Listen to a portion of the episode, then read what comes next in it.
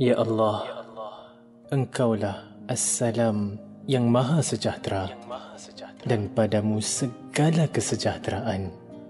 Berkatilah kami, bimbinglah kami, berpandu firman dan sabda NabiMu. Firman dan sabda. Allah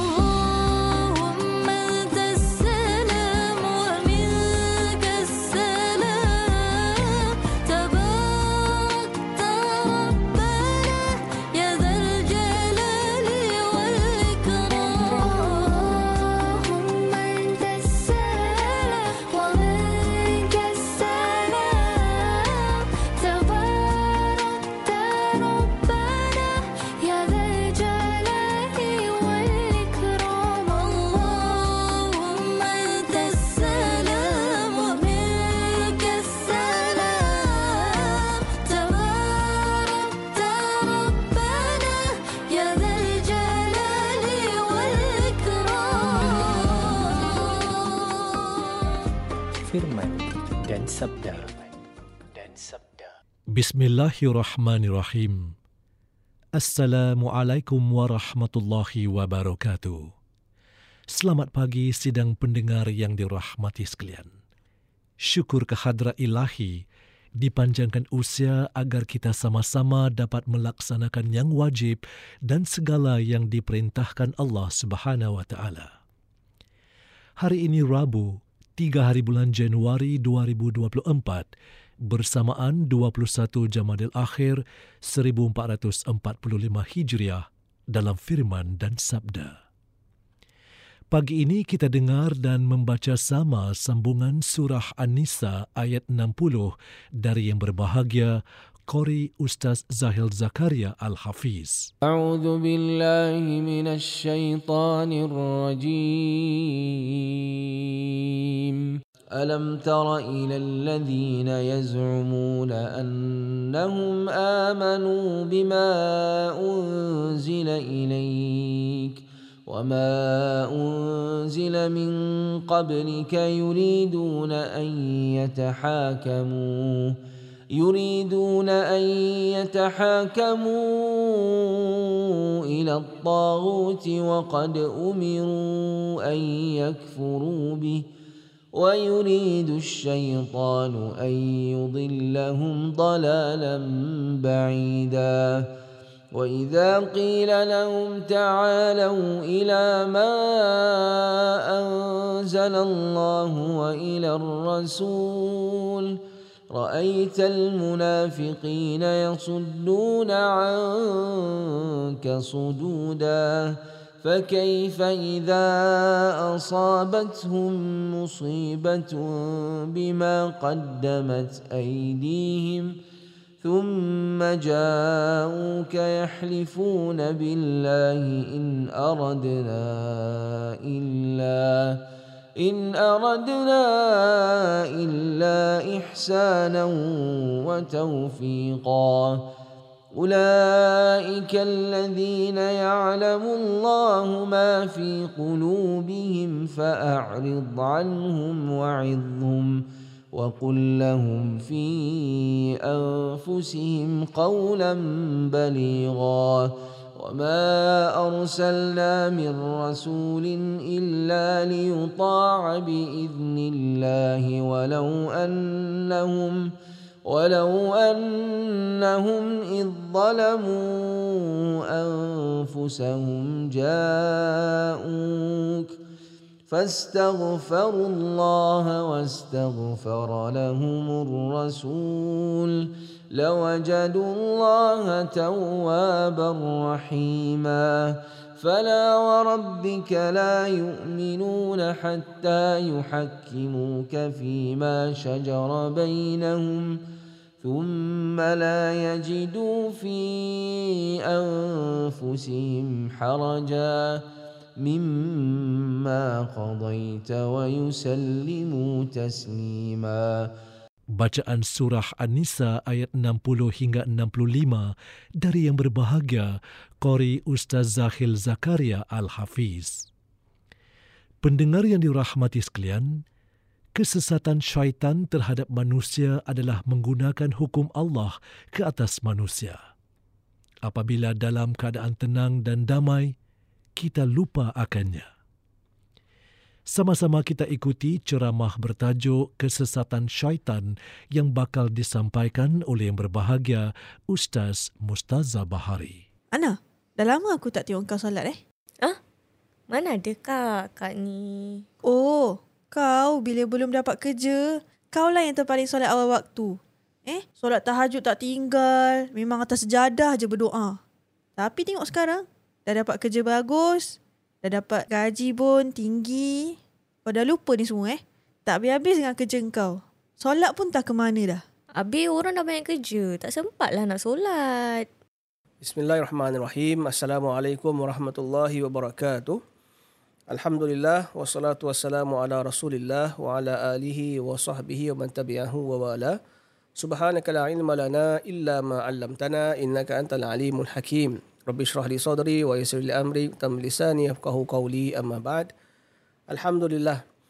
Syukur kita kepada Allah Subhanahu wa taala di atas nikmat diberikan kepada kita selama ini. Nikmat yang tidak terhingga nilainya yang patut kita syukuri kepada Allah Subhanahu wa taala sebagai pemberi nikmat.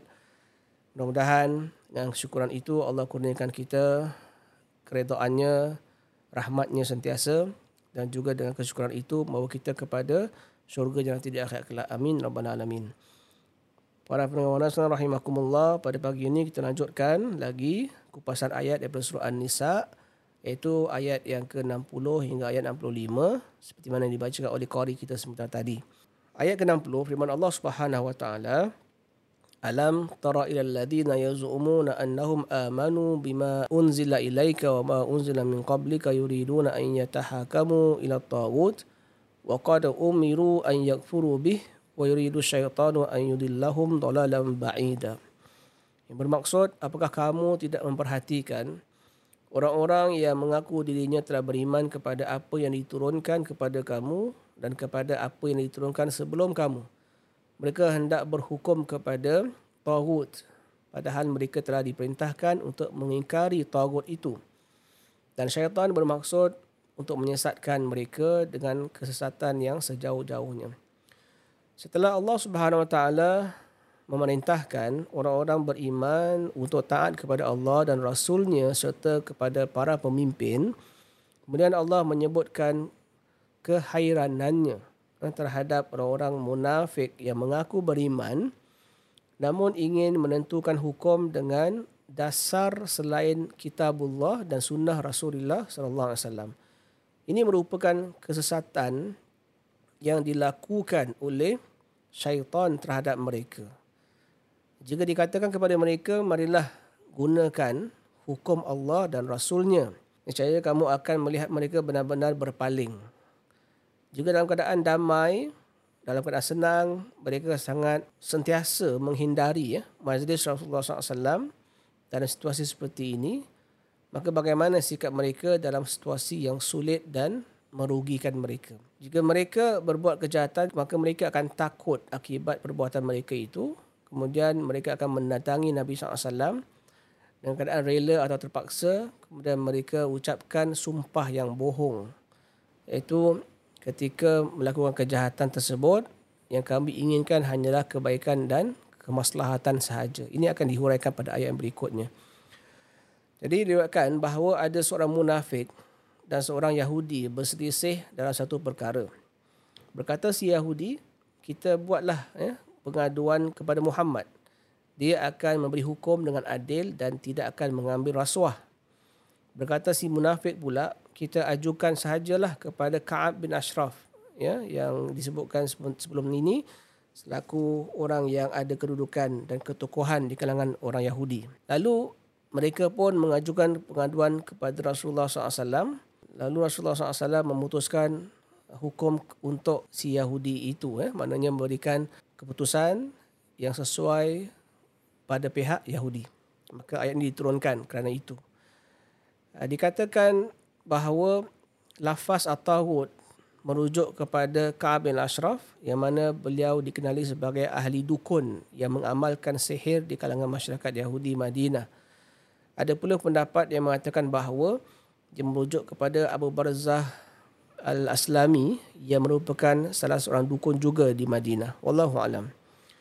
Kemudian ayat berikutnya wa idza qila lahum ta'alu ila ma anzalallahu wa ila rasul ra'aital munafiqina yasudduna anka sududa. Yang bermaksud apabila dikatakan kepada mereka marilah kamu untuk tunduk kepada hukum yang telah Allah turunkan dan kepada hukum rasul eh. Nescaya kamu lihat orang-orang munafik akan menghalang manusia dengan sekuat-kuatnya daripada mendekati kamu wahai Muhammad. Iaitu apabila orang-orang munafik diberitahu, marilah kembali kepada hukum Allah. Ya, dan kembalilah kepada Rasul agar dia memutuskan perselisihan yang terjadi di antara kamu. Kamu akan lihat wahai Rasulullah, mereka benar-benar berpaling daripada kamu dan mencari sumber hukum yang lain. Ya, seperti mana disebutkan pada ayat yang sebelum ini, yang mana uh, orang munafik itu ada berbalahan dengan orang Yahudi dan bagaimana orang munafik ini boleh pula untuk membawakan pengaduan kepada At-Tahud iaitu Ka'ab al-Ashraf. Sedangkan orang Yahudi pula mengatakan kita jumpa Muhammad sebab dia lebih adil.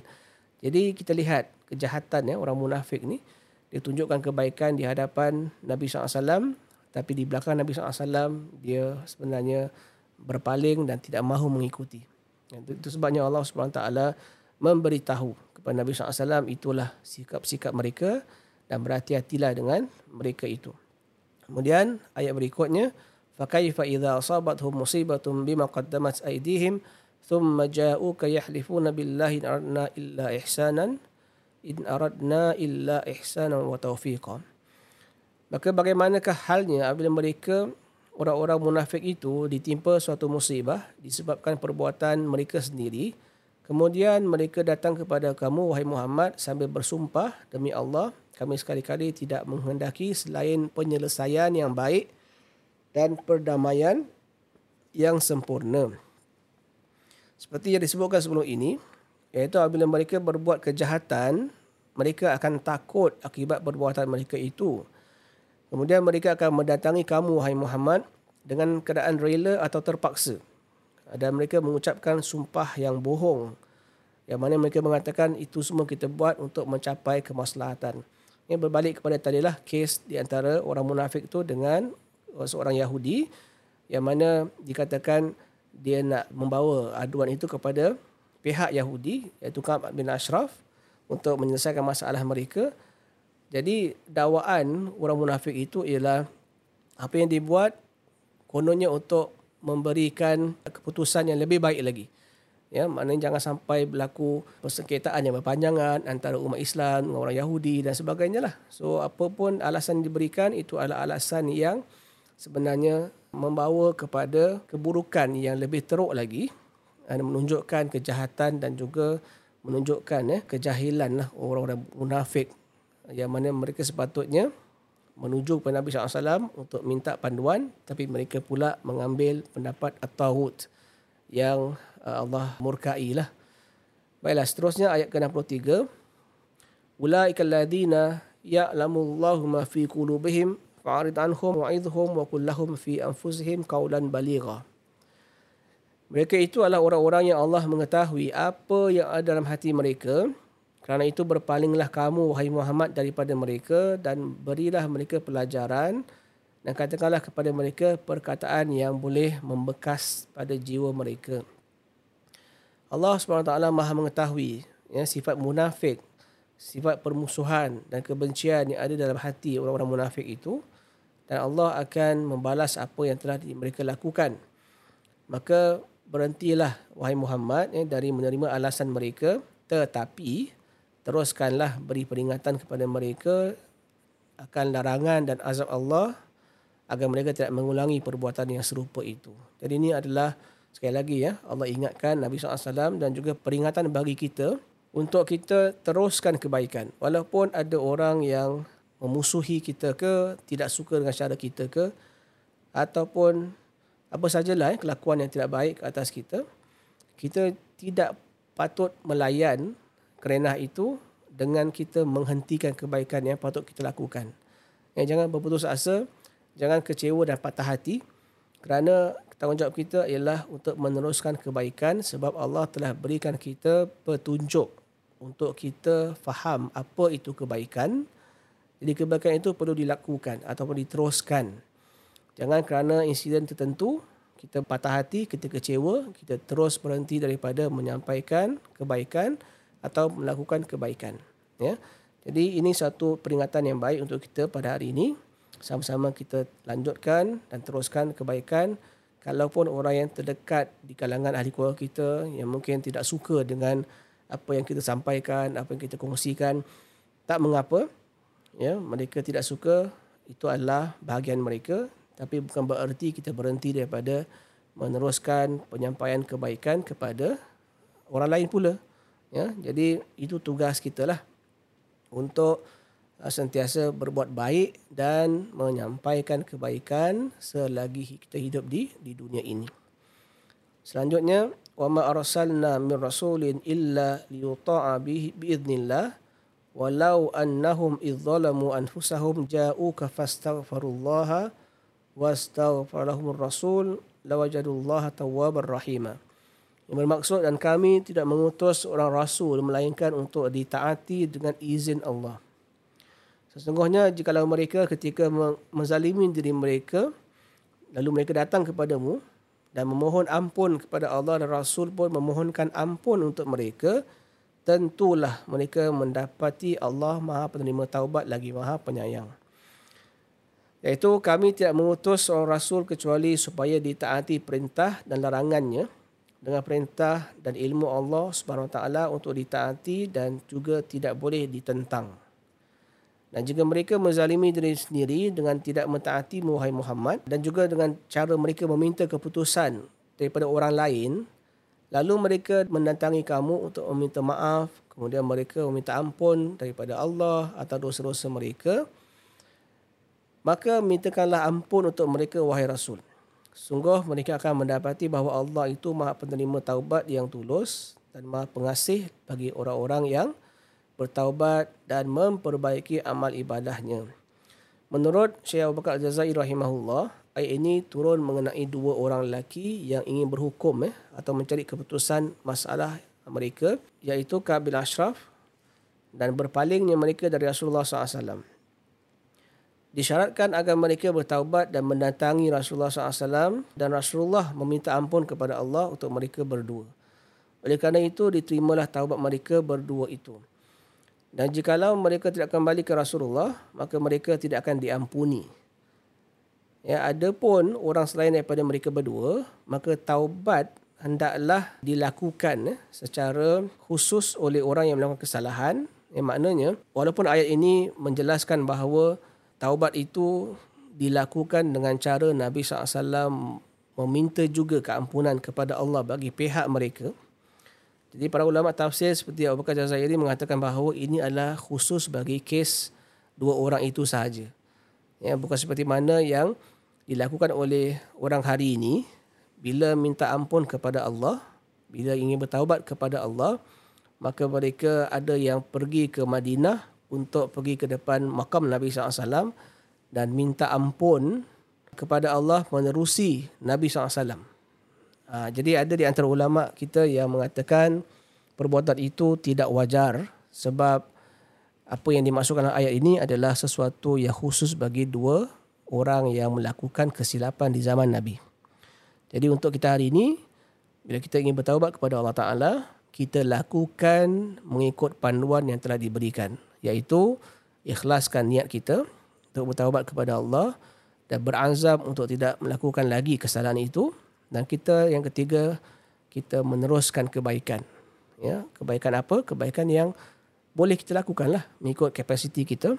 Maka itu yang diperintahkan kita untuk uh, membuktikan yang kita benar-benar bertaubat kepada Allah Subhanahu wa taala Kemudian ayat berikutnya, fala warabbika la yu'minuna hatta yuhaqqimuka fi ma shajara bainahum thumma la yajidu fi anfusihim harajan mimma qadaita wa yusallimu taslima. Bermaksud, maka demi Tuhanmu, mereka pada hakikatnya tidak beriman hingga mereka menjadikan kamu selaku hakim terhadap perkara yang mereka perselisihkan. Kemudian mereka tidak merasa dalam hati mereka suatu keberatan terhadap keputusan yang kamu berikan dan mereka menerima dengan sepenuhnya. Imam Al-Bukhari rahimahullah meriwayatkan dari Urwah ia berkata Zubair berbalah dengan seorang ansar dalam masalah pengairan air yang turun dari dataran yang tinggi.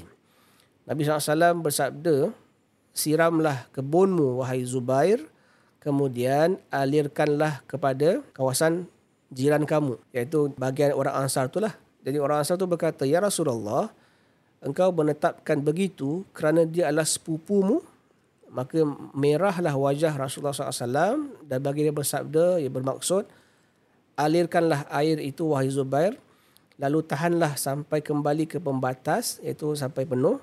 Kemudian alirkanlah pula ke jiran tetangga kamu. Jadi Nabi SAW memberikan hak Zubair secara sempurna dalam ketegasan hukum tersebut ketika baginda dimarahi eh, oleh seorang ansar yang lain padahal baginda telah mengisyaratkan dengan memerintahkan hal yang di sana terdapat kelapangan bagi keduanya. Ya, jadi Zubair berkata, saya kira ayat ini fala warabbika la yu'minun sampai akhir ayat uh, tidaklah turun kecuali berkenaan dengan kisah itu atau kes itu. Jadi kalau kita lihat ayat ini menjelaskan tentang kewajipan berhukum dengan Al-Quran dan Sunnah dan haramnya berhukum kepada selainnya dalam urusan syariat Allah Subhanahu wa taala yang sebagai orang beriman hendaklah redha dan rela dengan keputusan hukum Allah dan Rasulnya serta berserah diri secara total kepada perintah itu. Ya, walaupun mungkin ada rasa yang kurang senang ke ataupun rasa ada persoalan kepada hukum tertentu, maka kita sebagai orang beriman hendaklah kita patuh dan taat ya, kepada apa yang telah Allah dan Rasulnya sampaikan kepada kita. Ada di antara ulama kita memberikan contoh perkara-perkara yang terkait dengan hukum Allah ini seperti misalnya masalah tayamum ya. Kenapa tayamum dilakukan dengan cara begitu? Tidak seperti berwuduk. Ya, kenapa tayamum tak perlu nak meletakkan sedikit ya, tanah ataupun pasir itu di kepala misalnya? Kenapa tidak perlu untuk meletakkan tayamum tu di kaki misalnya? Ya, seperti wuduk lah. Kenapa? Jadi persoalan itu jawapannya ialah kerana Allah telah perintahkan demikian. Ada juga persoalan yang timbul. Kenapa kita berwuduk kerana terkeluar angin uh, iaitu setelah kentut. Kenapa? Dan kenapa pula kita bila bersedawa tak payah tak perlu berwuduk? Uh, dan banyak lagi lah perkara-perkara lain yang dipersoalkan. Dari para ulama kita mengatakan bahawa ada hukum Allah yang memang diberikan penjelasan dari sudut uh, logiknya tapi ada yang tidak itu adalah sebagai ujian bagi orang-orang beriman. Sejauh mana mereka beriman dengan sepenuhnya dengan hukum Allah yang walaupun mungkin dari sudut akal logiknya tidak kena tapi kerana iman itu mereka menurut perintah Allah Subhanahu Wa Taala. Jadi selayaknya kita begitulah insya-Allah ya. Mudah-mudahan kita ni apa yang Allah telah perintahkan kepada kita kita lakukan berdasarkan iman kita dan janganlah kita mengutamakan akal fikiran semata-mata untuk kita menilai dahulu adakah logik ke tidak apa yang kita lakukan kerana yang sepatutnya adalah kita menurut perintah Allah dan Rasulnya dengan tiada persoalan yang diajukanlah pada perkara-perkara yang lebih-lebih lagi pada perkara yang bersifat ghaibiyah eh. Jangan Allah Taala kurniakan kita ya taufiknya dan petunjuknya sentiasa agar kita menjadi hamba yang terdorong kepada kebaikan. Amin ya rabbal alamin. Insya-Allah jumpa lagi dalam siaran. Wallahu a'lam bishawab. Assalamualaikum warahmatullahi wabarakatuh. Ceramah dari yang berbahagia Ustaz Mustaza Bahari dalam firman dan sabda.